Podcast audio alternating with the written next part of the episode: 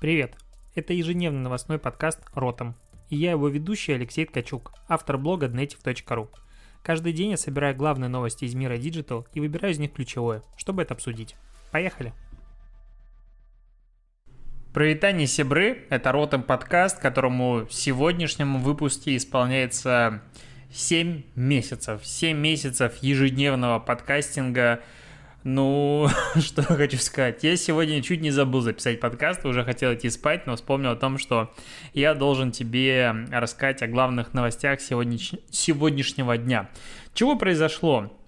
ВК выпустил пресс-релиз о своих клипах, о том, сколько людей их смотрит, и поделился немножечко статистикой. В общем, уже месяц, оказывается, в ВК существуют клипы, такое ощущение, что они запустились только вчера, и в среднем по статистике клипы смотрят 180, точнее, клипы получают 180 миллионов просмотров. При этом клипы получают 6,5 миллионов лайков и 108 тысяч комментов. За месяц, то есть МАУ, составило 44 миллиона человек. На самом деле это дохрена, то есть это типа больше, чем TikTok. Ну, в два раза, если так вот сравнивать в цифрах. И вот... Как небольшой, ну не то что спойлер, а информирую, у меня есть Patreon, и в этом Патреоне развивается отдельное закрытое сообщество. И мы раз в две недели устраиваем обмен, лекциями, и в Zoom встречаемся, я все это дело организовываю, люди приходят, кто-то хочет рассказать какую-то свою лекцию, и вот на прошлом Native Talks, так называется, была классная тема про историю российской рекламы, была тема про аудит фэшн-аккаунтов и была тема, почему я про это начал говорить, про рекламный кабинет ТикТока. И по России рекламный кабинет ТикТока предлагает для таргетинга, по-моему, 17 или 18 миллионов человек. То есть, а тут, если ВК не врут, а я думаю, в такой статистике они все-таки не врут, 44 миллиона человек МАУ, это прям много, то есть это типа условный Инстаграм. При этом есть какой-то фанатик, самый большой ценитель формата, посмотрел полностью 37 733 ролика. 37 733 ролика. Вот это, конечно, да. Всего клипы собрали суммарно 3,1 миллиарда примерно просмотров. Зрители всего поставили за это время 116 миллионов лайков и 1,7 миллиона комментариев. То есть, если сейчас в сутки набирает 108 тысяч комментариев клипы, а за все время 1,7 миллиона комментариев, то что-то не сходится. Ну, либо в последнее время сильно начали комментарии расти. Ну, как-то что-то не сходится здесь. И по лайкам тоже не сходится. Типа, если в среднем 6,5 миллионов лайков, а за месяц 116 миллионов лайков, то 6 умножить на 3 – это 18, 19, 100, короче, почти 200 миллионов лайков должно быть, если в среднем каждый день 6,5 ставится. Плюс, если так вот, типа, делить одно на другое, и 3 миллиарда просмотров мы поделим на 44 миллиона, это аудитория, короче, в среднем один человек, если вот, суммарно каждый человек, который зашел в клипы, посмотрел 68 клипов. На мой взгляд, это дофига, то есть это прям больше, чем я рассчитывал, я думал, вообще не взлетит, у меня внутреннее было ощущение, что прям как-то клипы опоздали, а тут, оказывается, зашли. Интересно было бы увидеть количество авторов клипов, вот этого, конечно, не показали, и количество выложенных клипов, понятное дело, что ВК всегда показывает только ту статистику, которая выгодна компаниям, потому что это их пресс-релиз и все адекватно. Пользуются спросом вот этот вот клип с жестами, все такое, поэтому, возможно, скоро я буду делать не TikTok дня, а клип дня от ВК. Но вот как-то клип не звучит. Типа TikTok — это новое уникальное слово, а клипы — это слишком много ассоциации есть, и клипы для меня это только музыкальная композиция, не могу о чем другом-то думать. К теме, допустим, опять-таки распределение людей, которые смотрят и создают контент. Один фанатик взял и выкачал всю базу пользователей VC.ru, я думаю, ты знаешь этот ресурс, и суммарно собрал 545 444 пользователя и еще 164 удаленных. Ну, в общем, 550 тысяч пользователей зарегистрировано в VC. Охренеть сколько. То есть это реально много. хотя бы одну статью написало 16 852 человека. Комментируют хотя бы один комментарий написало 119 703 человека. Соответственно, если вот так вот посмотреть, то читателей зарегистрированных 75% людей, писателей 3%, комментаторов, ну там 22%. Ну, комментаторами тоже сложно назвать человека, который написал хотя бы один комментарий. Я бы брал там типа в районе 5 комментариев и так далее и смотрел каким-то образом по этому распределению. Но вообще распределение интересное, то есть обычно считается, что там в районе, точнее есть 1, 10, 90, ну там 1, 9, 90, 1% как бы создает контент, 9 вовлекается и там чего-то публикуют, ну комментируют, и типа 90 молчаливое большинство. VC, конечно, это не совсем классическая площадка, платформа, потому что это все-таки про маркетинг, это про бизнес, и тут не самые обычные люди сидят, агрегируется статистика, но в целом интересно. Еще...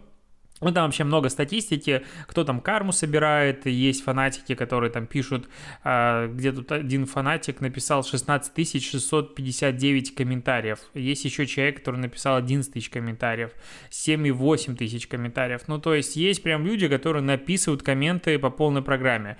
Ну, наверное, в этом какой-то есть смысл. Я просто начинаю думать, что на вот такие комментарии, статей чужих, особенно активно, тратится безумное количество времени. Я вот пишу комментарии прям очень редко. Ну, именно на VC, хотя я сам с удовольствием их читаю, но как-то я вот такой, типа, тут чуваки общаются между собой, я не буду вмешиваться. Вмешиваюсь только тогда, когда есть какая-то экспертность. Есть, понятное дело, антирекорды по карме. Михаил Фадеев, допустим, занимает первое место по отрицательной карме, почти минус 2000. Единственный из брендов, который отрицательную карму имеет, ну, прям максимально в топ-10 зашел, это Яндекс.Маркет для бизнеса. Минус 585, не любят их. Плюс есть парень, который написал, сколько он написал статей, где он написал 6288 статей, Альберт Хабиб Рахимов. Ну, видимо, его надо взять просто в редакцию на полставки, хотя, с другой стороны, зачем его брать на полставки в редакцию, если он и так пишет столько информации? А может быть, это он и так в редакции? Скорее всего, он в редакции, потому что все его материалы, они практически с галочкой идут, да. Значит, он и так в редакции работает, тогда не счетово. Ну, просто интересная статистика, чего бы не поделиться. Еще про, допустим, интересное наблюдение о том, что масочный режим вынудил бренды отложить продвижение своих помад и сфокусироваться на других продуктах. С середины марта по середину июня продажи продуктов для губ упали на 59% по сравнению с аналогичным периодом 2019 года. Ну, это как бы статистика не совсем полная, потому что хотелось бы увидеть, допустим, как вся остальная косметика упала за этот промежуток времени. И тогда можно понять, допустим, если помада упала на 59%, косметика в целом упала, допустим, на 30%. Даже такая статистика, скорее всего, есть, она публиковалась, ее много. Но как бы на месте вот человека, который переводит статью чужую, можно это же добавить, и она станет сразу, ну, как бы логичнее. Ладно, я критикую статьи, это как-то тупо. Кстати, я вот сейчас прям вижу, как на составе рекламируется TikTok для бизнеса. Прикольно. Создавать не просто рекламу, а TikToks. Вот как звучит слоган. И поэтому, но при этом люди сакцентировали на других частях тела, типа руки, глаза, волосы и так далее, потому что салоны красоты закрыты и так далее и тому подобное. Но что интересно, я вот подумал, что по сути сейчас... Кто должны быть самыми популярными бьюти-блогерами? Девушки из арабских стран, где носят вот это вот паранджа, я, наверное, неправильно это говорю, но, короче, где закрывают лицо и остаются только глаза, потому что они прям умеют в это дело, они умеют делать макияж яркий, подчеркивая глаза и образ, ну, вот такой восточный какой-то флер у меня, ну, в моем... стереотипном мышлении он есть. И вот они должны учить весь остальной мир, типа, окей, ты носишь маску, тебя лица не видно, ну давай будем красить глаза правильно, чтобы они прям выделялись. Ну, вот такая вот какая-то мысль. Но реально самые главные новости, я их как бы под конец... решил оставить, не под конец, а просто в серединочку вынести, что TikTok, ну да, заблокировали его в Индии, и есть уже трагические новости из Индии. Мы, кстати, подкаст завели, телеграм-канал новый завели, телеграм-каналов много хороших не бывает, под названием «Продажные блогеры». Я уже вчера говорил, короче, мы там пишем на троих, я, Паша Гуров и Семен Ефимов, на троих новости, общаемся между собой прямо в чате. Канал используем как чат для общения, обсуждения каких-то новостей, помечаем друг друга эмоджиками, короче, все прикольно. И вот Паша принес новость о том, что в ТикТоке уже в Индии два индийских ТикТок-блогера покончили с собой. Это были связаны с друг с другом парень и девушка, оба миллионники, молодые, хорошие ребята, 18 лет им было, и их больше нет. Ребята не пережили то, что, по сути, они в один день из звезд стали никем. И параллельно с этим ходят разговоры о том, популизм это не популизм, о том, что TikTok хотят забанить в Австралии и в США. Якобы там вообще прям на серьезных щах это рассматривают, потому что госсекретарь Помпео об этом говорит, и Трамп в ближайшее время грозится выступить с каким-то заявлением и рассказать об этом, потому что все очень боятся, что данные утекают в Китай. И вспоминая последние вброс о том, что TikTok собирает вообще все данные, но там тоже странная ситуация такая получилась, потому что парень, который на Reddit принес инфу о том, что там TikTok вообще прям всю инфу собирает из телефона, удаленные приложения, текущие, то, что у тебя в буфере обмена находится и так далее, он не может предоставить пруфы, за этой ситуацией дальше не следил, а слышал глазом, краем уха, что у него компьютер сгорел, поэтому не может предоставить пруфы. Но это звучит таким же образом, как я приходил на пары, говорил, у меня тут вирус на флешке съел мой курсовую или что-то еще, и мне преподавательница одна верила, просто потому что она очень сильно боялась вирусов и постоянно всем об этом говорила.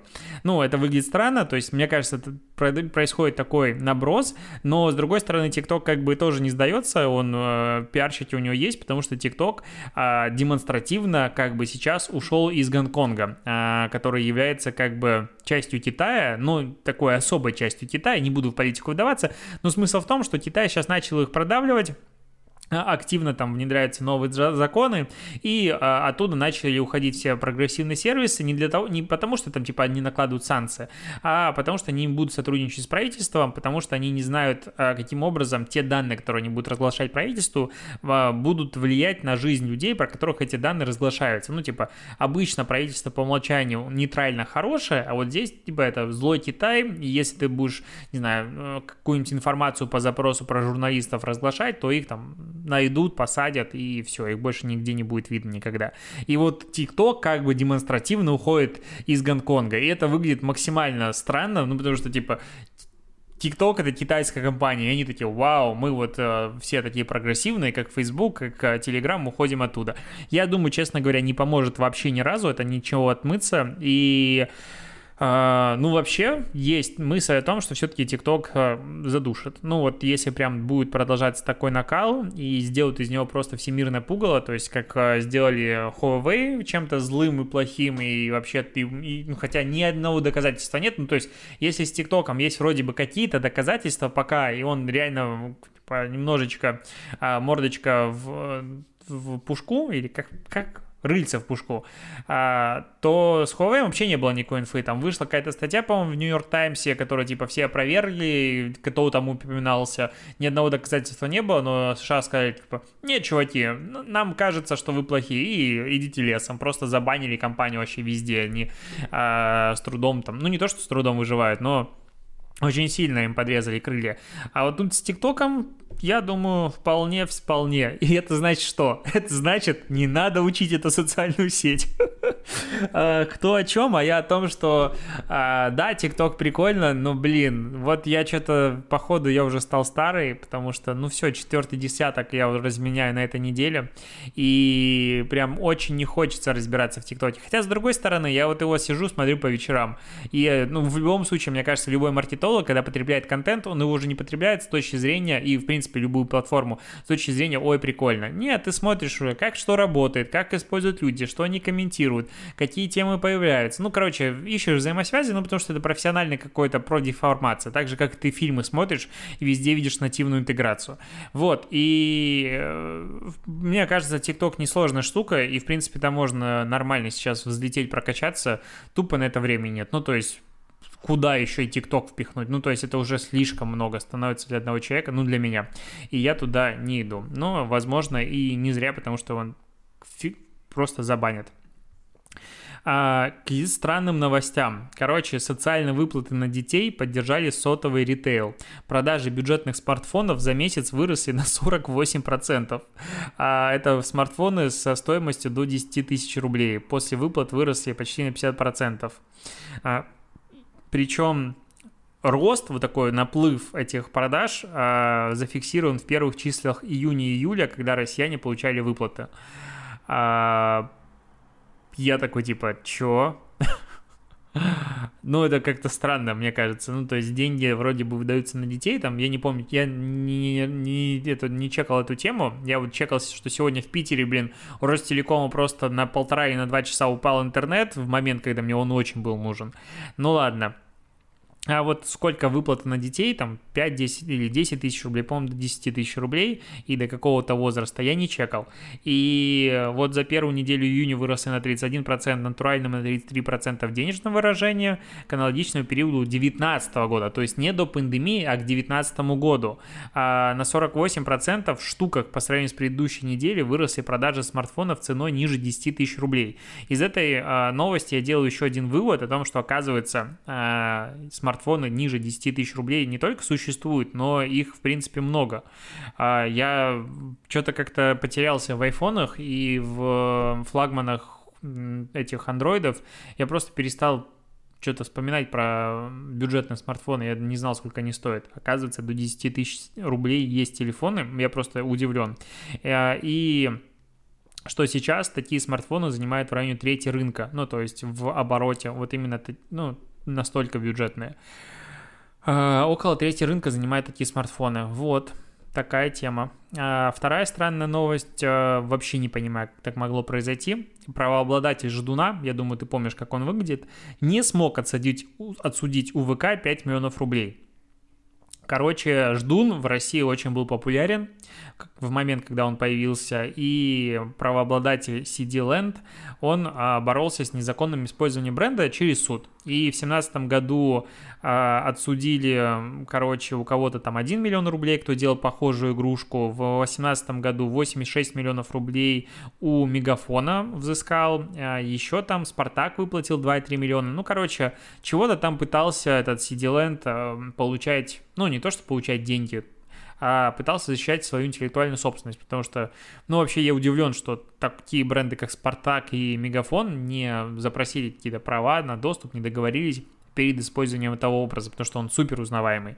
Ну, ладно, окей, но суд отказал этому CD-Land'у, владеющими правами на образ Ждуна в России, в иске к ВК на 5 миллионов рублей, а ВК, на секундочку, они сделали вот этот вот, как он, стикеры Ждуна, и сделали их уже достаточно давно, ну, практически сразу, когда появились. Я пытаюсь просто параллельно найти, они вообще платные или нет. По-моему, есть ощущение, что как будто стикеры ВК со Ждуном были платными. У тебя нет такого ощущения? Либо бесплатными. Ну, ладно, я сейчас не найду по-быстрому, к сожалению. Нет, сейчас найду. Нет, слушай, это они были платные. Ну, то есть бесплатных их нет. Соответственно, стикеры ВК со Ждуном были платными. То есть ВК на Ждуне заработали денег, и суд встал на сторону ВК в данном вопросе. Я пытался найти какое-то обоснование, мотивацию, то есть почему так произошло. Пока есть только решение суда без какой-то мотивационной части. И это максимально странно. Ну, то есть, ну, логика здесь может... Ни хрена себе сейчас в ВК стикеров так капец сколько. Я просто помню, какое-то время их даже покупал, у меня в какой-то момент они были, типа, почти все собраны, которые существовали. Сейчас их бесконечное количество. Я устал листать уже. Просто безумие, сколько их. Ну, ладно, я уже вырос из того возраста, когда я увлекаюсь стикерами. И это говорит о чем? Это говорит о том, что в России всем насрать на интеллектуальную собственность. Ну, просто... плевать. Там конкретно был Ждун, и все это понимали, поэтому не понимаю, каким образом можно было это оправдать. Еще к новостям. YouTube тут будет запускать мидроллы теперь в роликах от 8 минут. До этого было от 10 минут. Это он радостно прислал такую новость прямо в почту, потому что у меня в YouTube-канале подключена монетизация, на которой заработал нереальные $60 за 1,5 месяца, потратив на него намного больше денег. Кроме того, в Instagram с сегодняшнего дня раскатывается на всех возможность закреплять до 3 комментариев под постами, и это реально классно. Во-первых, туда можно закрепить, ну, то есть как это использовать. Бренды могут закреплять какие-то отзывы, важную информацию. Во-вторых, вот все люди, которые не понимают, что продолжение в комментах, и там пост набрал 100 комментариев, что хрен ты найдешь это продолжение в комментах. Ну, пиши, блин, в карусели, пожалуйста, как адекватный человек. Теперь это можно будет закрепить. А в-третьих, как вариант, ты можешь управлять немножечко тональностью дискуссии, просто закреплять позитивные, как минимум, комментарии, чтобы ты, когда начинал листать, ты видел какой-то позитив и не хотел негативить и засирать что-то там в комментариях. Понятное дело, что удалять можно тоже массово и все остальное, но в целом это тоже будет немножечко, ну, как бы делать жизнь проще. И что-то у меня еще какая-то новость была про Инстаграм. Появились первые скриншоты того, как будет выглядеть менюшка, точнее, как уже выглядит менюшка с прямыми эфирами в нормальных странах. В нормальных странах, это типа в Америке. Вообще, мне кажется, переехать в Америку можно просто для того, чтобы пользоваться Инстаграмом нормальным. Или взять и VPN-ку себе поставить постоянную, только с ней ходить всегда, чтобы... Кстати, наверное, так я и сделаю. Мне же ничего не мешает купить какой-нибудь нормальную прокси и иметь полный набор функций Инстаграм. Попробую. Я расскажу, что из этого выйдет. Вот, и там есть заголовок, там есть донаты, там есть бейджи, ну, то есть это такие другие виды донатов, там есть подключение шоппинг-тегов внутри прямых эфиров, там есть какая-то хрень, не понимаю, что такое internal, типа, не знаю, какой-то спящий режим, как будто, ну, типа, без уведомлений, не понимаю, что это. И мьют — это вроде бы как без звука. То есть у нас в прямом эфире ты можешь его начать, ну, типа, и все. Никаких дополнительных наборов функций нет. Кроме того, Инстаграм на этой неделе начинает более расширенный тест активного своего магазина внутри приложения, и на месте уведомлений теперь будет находиться участие пользователей как раз-таки, ну, шоп, раздел шоп. Интересно, как это будет работать, потому что это реально... огромный шаг, то есть вот эти 5 кнопок, они супер важны, и мне кажется, кнопку как раз-таки добавить новый пост я бы выносил туда же, где и сторис. Я так привык делать сторис, что мне теперь непривычно, что пост делается по-другому. И освободившееся вот это центральное место, что им туда важное вставил. Вот если бы я был продуктологом, я попробовал эту гипотезу. Понятное дело, они замеряют то, как будет пользователь вести себя и прочее. И вот мне регулярно пишут люди, что, слушай, а у меня в Инстаграм нет рекламы, потому что я тут сделал очередную подборку «Дно дня», и мне говорят, а где ты берешь эту рекламу? Мне ее присылают. Но есть люди, у которых вообще нет рекламы в Инстаграм, мне говорят, как так? Бывает, иногда потом появляется. В чем фишка? У Инстаграм есть контрольная группа, ну, они, по-моему, так сами объясняли, либо я это так объясняю, уже не подскажу источник. Контрольная группа пользователей, у которых рекламы в принципе нет. И они смотрят, что, допустим, пользователи без рекламы пользуются инстой вот так-то и так-то. Пользователи с рекламой пользуются инстой вот так-то и так-то. Пользователи с рекламой X2 пользуются Инстаграмом вот так-то и так-то. Ты просто смотришь на цифрах, можешь ты интегрировать больше рекламы или можешь ты менять какие-то форматы. А вот когда мы включаем рекламу, как меняется поведение людей, и, короче, видишь на цифрах, все прекрасно. Маркетинг того уровня, который, в принципе, нужен вообще человечеству, и хотелось бы, чтобы он у всех был именно на таком уровне. Ну, то есть, прям в цифрах ты все видишь, это реально классно. Еще появилось исследование про VR. Ну, кого укачивает? Короче, я пробовал пару раз дополненную реальность. Ну, видимо, у меня очень плохой вестибулярный аппарат, потому что меня укачивает сразу. Мне иногда в шутерах укачивают на компе, поэтому я в них и не играю. И провели опрос, ну, не самый большой, 300 человек на Reddit, насколько я понял, да, на Reddit. Кого укачивает? В общем, мужчины сказали, что 50% вообще никогда не укачивает, 29% иногда, 7% вот прям постоянно, и 13-14% временами. У девушек они, видимо, более честные, потому что у них только 35% никогда не укачивает, 20% редко, 22% временами и 22% еще постоянно, ну, часто. Вот я человек, который просто сразу вышибает, я боюсь повсеместного распространения дополненной реальности, потому что, мне кажется, я не смогу этим пользоваться, потому что меня дико укачивает. Вот ужас. И последняя новость тоже про дополненную реальность. А нет, я ее потерял. Тогда я скажу про TikTok. В TikTok, короче, запустили челлендж. Хэштег DogeCoinTikTokChallenge, так называется. Смысл этого челленджа в том, что все друг друга призывают, давайте вместе разбогатеем. Монета DogeCoin сейчас практически ничего не стоит, в TikTok 800 миллионов пользователей. Как только курс достигнет $1, вы получите $10 000. Расскажите об этом знакомым. Типа идея какая? Закупить сейчас по дешевке какой-то бесполезной криптовалюты, которая нахрен никому не упала, создать ажиотаж, и вот типа сейчас купил ты за $1, не знаю, миллиард этих коинов, и потом ты каждый коин продашь по $1, и вот столько же там заработаешь. Ну, короче, вот такие безумные идеи.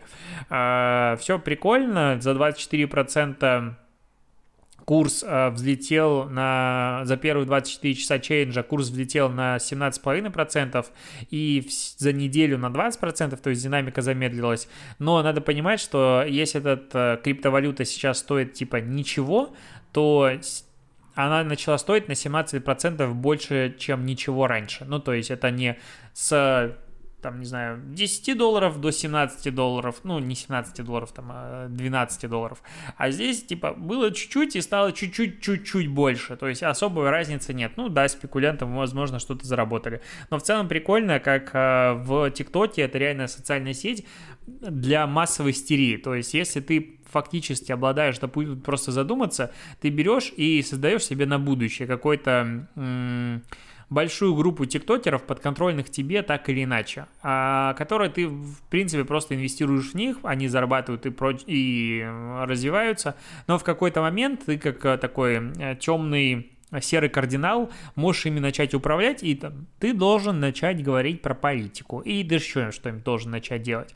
И чуваки начинают это делать, и они зависимы друг с другом, и просто говорят: ой, слушайте, вообще так хорошо живется у нас в стране, или что-нибудь еще, и хренак, и все начинают так думать, ну, потому что они делают челлендж, и в танцах, как индусы, начинают рассказывать про какую-нибудь политическую тему. Меня это немножечко настораживает. Все еще нашел все-таки классную новость. Важную, точнее, новость. Госдума приняла в первом чтении законопроект, приравнивающий оскорбления в интернете к публичным. Штрафы, напоминаю, что 5-10 тысяч рублей для обычных пользователей, для должностных лиц, для чиновников, то есть от 50 до 100 тысяч, для юридических лиц от 200 до 700 тысяч. Я бы странно, мне кажется, чиновника штрафовать, мне кажется, за оскорбление. Я вижу просто простой вариант — увольнять, исправительная работа. Странно, почему у чиновника штраф от 50 до 100 тысяч рублей? То есть обычного человека 5-10, понятно дело, а вот чиновников будем намного страшнее штрафовать. То есть у них зарплата настолько больше, само государство такими штрафами говорит, настолько больше, что они могут платить в 10 раз больше штрафа. Это просто странная тема. Сейчас разрабатывают закрытый перечень форм оскорблений, это список конкретных слов и фраз, за которые будут наказывать. Но в целом я понимаю, что, к сожалению, у нас будет все сделано через жопу, скажем так, и этот закон будет работать только в одну сторону, и ничего хорошего не будет. Но глобально я считаю, что инициатива – это правильно. Всегда у нас такая история про то, что, кажется, инициатива правильна, но, как всегда, испохабят. И я считаю, что за оскорбление в интернете действительно должна быть ответственность. Причем это надо с интеграцией в социальные сети, возможно, каким-то образом общаться напрямую с условным ВК, Одноклассниками, Фейсбуком и всеми остальными, чтобы они интегрировались в систему, и да, ты пишешь оскорбление, да, на это жалуются, идет моментальная какая-нибудь модерация, тебе прилетает штраф, как с камерами на дорогах. А почему нет? Ну, сейчас, типа, полмира рекламодателей бастует, бойкотирует Facebook за хейт-спич и так далее. И здесь такой же закон появляется о том, что давайте мы людям все-таки скажем о том, что они говорят что-то голосом в интернете или голосом на улице. Это один и тот же голос, это одни и те же люди вокруг. И давайте будем думать, зачем мы говорим и что мы говорим. И мне кажется, это будет правильно. Еще за сексизм в рекламе тоже бы наказывать. И за то, что... люди слишком буквально понимают терминологию фуд-порно, когда они берут и буллинг, короче, в это рубрика «Дно дня». Я просто к чему так заговорил про уровень доходов. Появилась статистика опроса 1500 россиян. Это провел Росгосстрах совместно с Центром перспектива. Я не знаю, опять-таки, какие выборки откуда были, но, думаю, исследование было адекватным. Это РБК пишет, как изменились доходы россиян из-за пандемии. А доход не выше 5000 рублей в месяц в феврале был у 6,9% опрошенных, сейчас у 8%. От 5 до 15 тысяч рублей был в феврале 31%, сейчас 36,5%. От 15 до 25 был 25,6%, стал 28%. Единственное, у кого выросло, ну, количество людей с таким уровнем дохода, это больше 100 тысяч рублей. Было 1,8%, сейчас 2,1%. Понятно, что там, возможно, пара человек просто попалась в выборки, ну, условно. Или что-то еще. Но это доказывает классический закон о том, что во время кризиса бедные становятся еще беднее, богатые становятся еще богаче. И вот то, что всего как бы в России условно можно делать вывод, а это как бы доходы официальные, неофициальные, любые. От 50 тысяч рублей зарабатывает сейчас в России по этому вопросу 5,6% населения. Сильнее всего пострадала аудитория от 50 до 100 тысяч, которые зарабатывают. У них было 7,6%, стало 3,5%. Ну, что-то как-то грустно. Ну, прям вообще.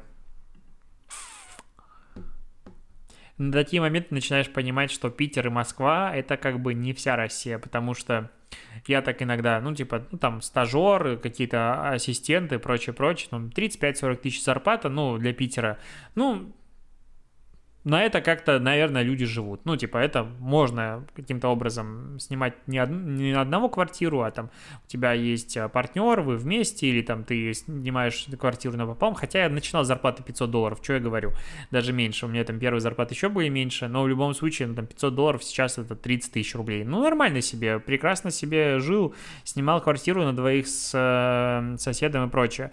А здесь вот как бы... Ладно, чё-то я как-то каждый раз загоняюсь под конец подкаста, ты меня прости.